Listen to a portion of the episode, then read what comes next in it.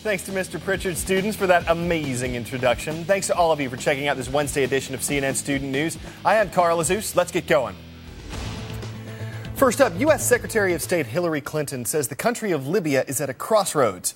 Could become a peaceful democracy, could face a drawn out civil war. Right now, the situation is tense. There were reports that forces that are loyal to Libyan leader Muammar Gaddafi tried to regain control of a town near the capital that's under the control of people who are against Colonel Gaddafi. The attempt was unsuccessful, but an official close to Gaddafi denied this even happened.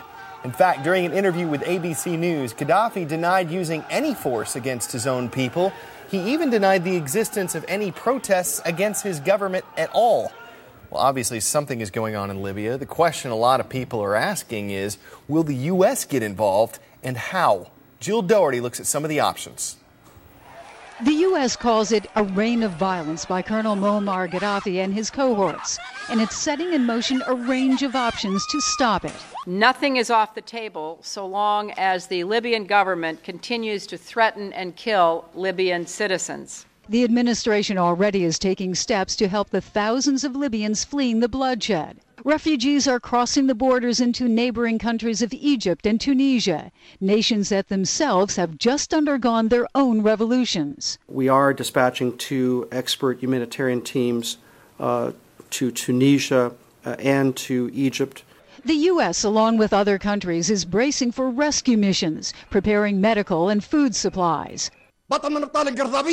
blocking funds that Gaddafi could use to continue his violent crackdown. The Treasury Department has frozen at least $30 billion in Libyan government assets, the largest amount ever blocked, it says, under a sanctions program.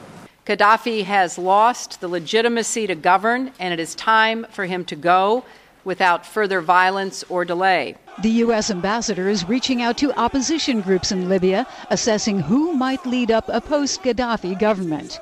But some senators tell CNN the U.S. should help the rebels directly. No fly zones, recognition of the uh, uh, uh, revolutionary government, the citizens' government, and support for them with both humanitarian assist- assistance and I would provide them with arms. Administration officials say it's way too early to talk about arming the opposition, but they are considering the idea of a no fly zone. A former State Department legal advisor, however, says that's complicated. Legally, there is no authority for the United States or other countries to do that under international law unless authorized by the Security Council. And politically, that could be uh, quite problematic as well for the United States or, or NATO uh, to begin shooting down Libyan aircraft, e- even in the face of the things that Gaddafi is doing against his own nationals. Today's shout out goes out to Ms. Rapp's eighth grade history class at Pontiac Junior High School in Pontiac, Illinois. Which of these groups supplies a large portion of the world's oil? Is it the United Nations, WTO, OPEC, or World Bank? You've got three seconds. Go!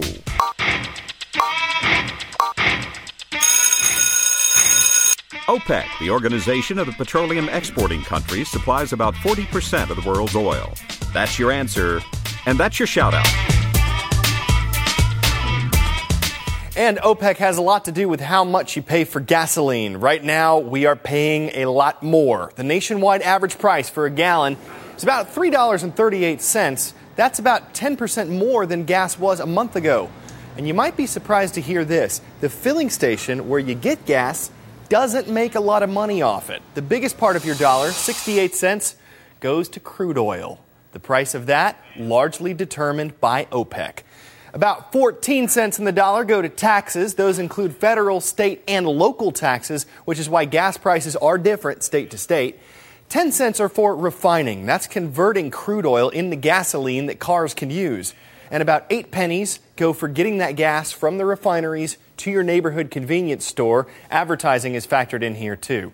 Now, all this adds up to 100 cents, showing you clearly that the stores themselves don't make much from selling gas. A few factors that can also affect price. Demand. In the summertime, people travel more, use more gas. When demand goes up, price can go up. Geography. The farther you live from an oil refinery, the more you'll pay, generally speaking And competition. If the gas station across the street lowers its prices, others may too. You got to remember, these filling stations are businesses. They must make a profit to stay open. The federal government could be staying open. We reported yesterday about the threat of a shutdown if Congress couldn't reach an agreement on how to pay for government spending. Well, yesterday afternoon, the U.S. House of Representatives passed a bill that would keep funding the government at least for the next two weeks. The bill would also cut $4 billion from current spending. But this is not a done deal. The Senate has to vote on it now, and the deadline for a compromise and to avoid a government shutdown is midnight on Friday. Is this legit? Women's History Month became a national observance in the 1980s. This is true. After years of celebrating Women's History Week, Congress declared March to be Women's History Month in 1987.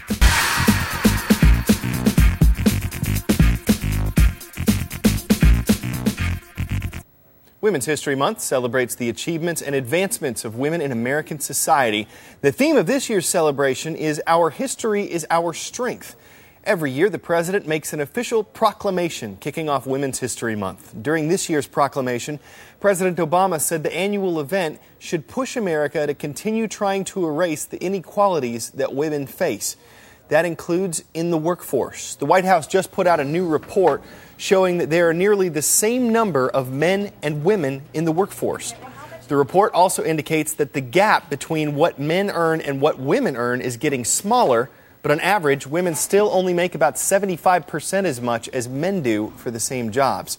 However, women are contributing more to family incomes, and about 18% of women earn more than their husbands. Next up today, Dr. Sanjay Gupta is going to introduce us to someone who's using his passion as inspiration for charity.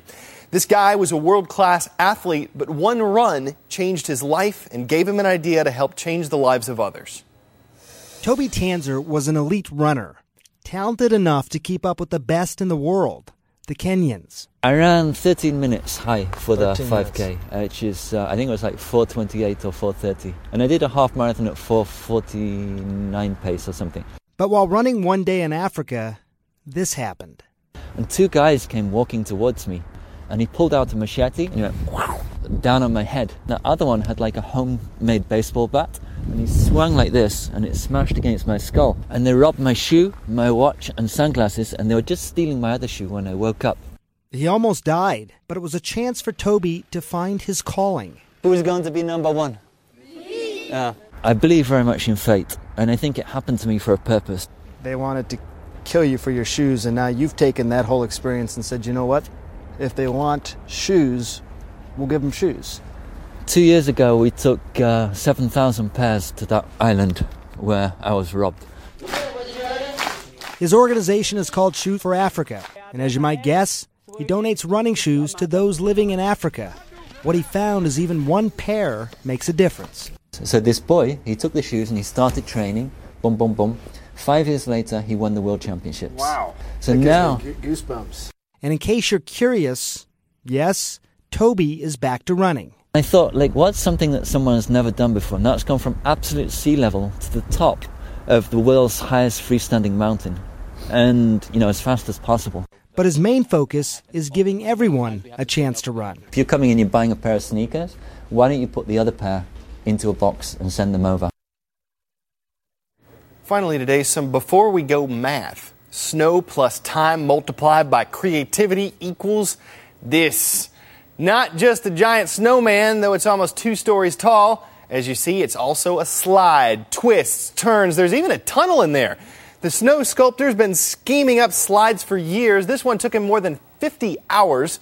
The problem is that when you build something out of snow, your hard work goes to waste the minute it melts. But since everyone seems to be enjoying it so much, I guess we're going to let that slide. Hope you have a great day. For CNN Student News, I'm Carl Azuz. We'll see you tomorrow.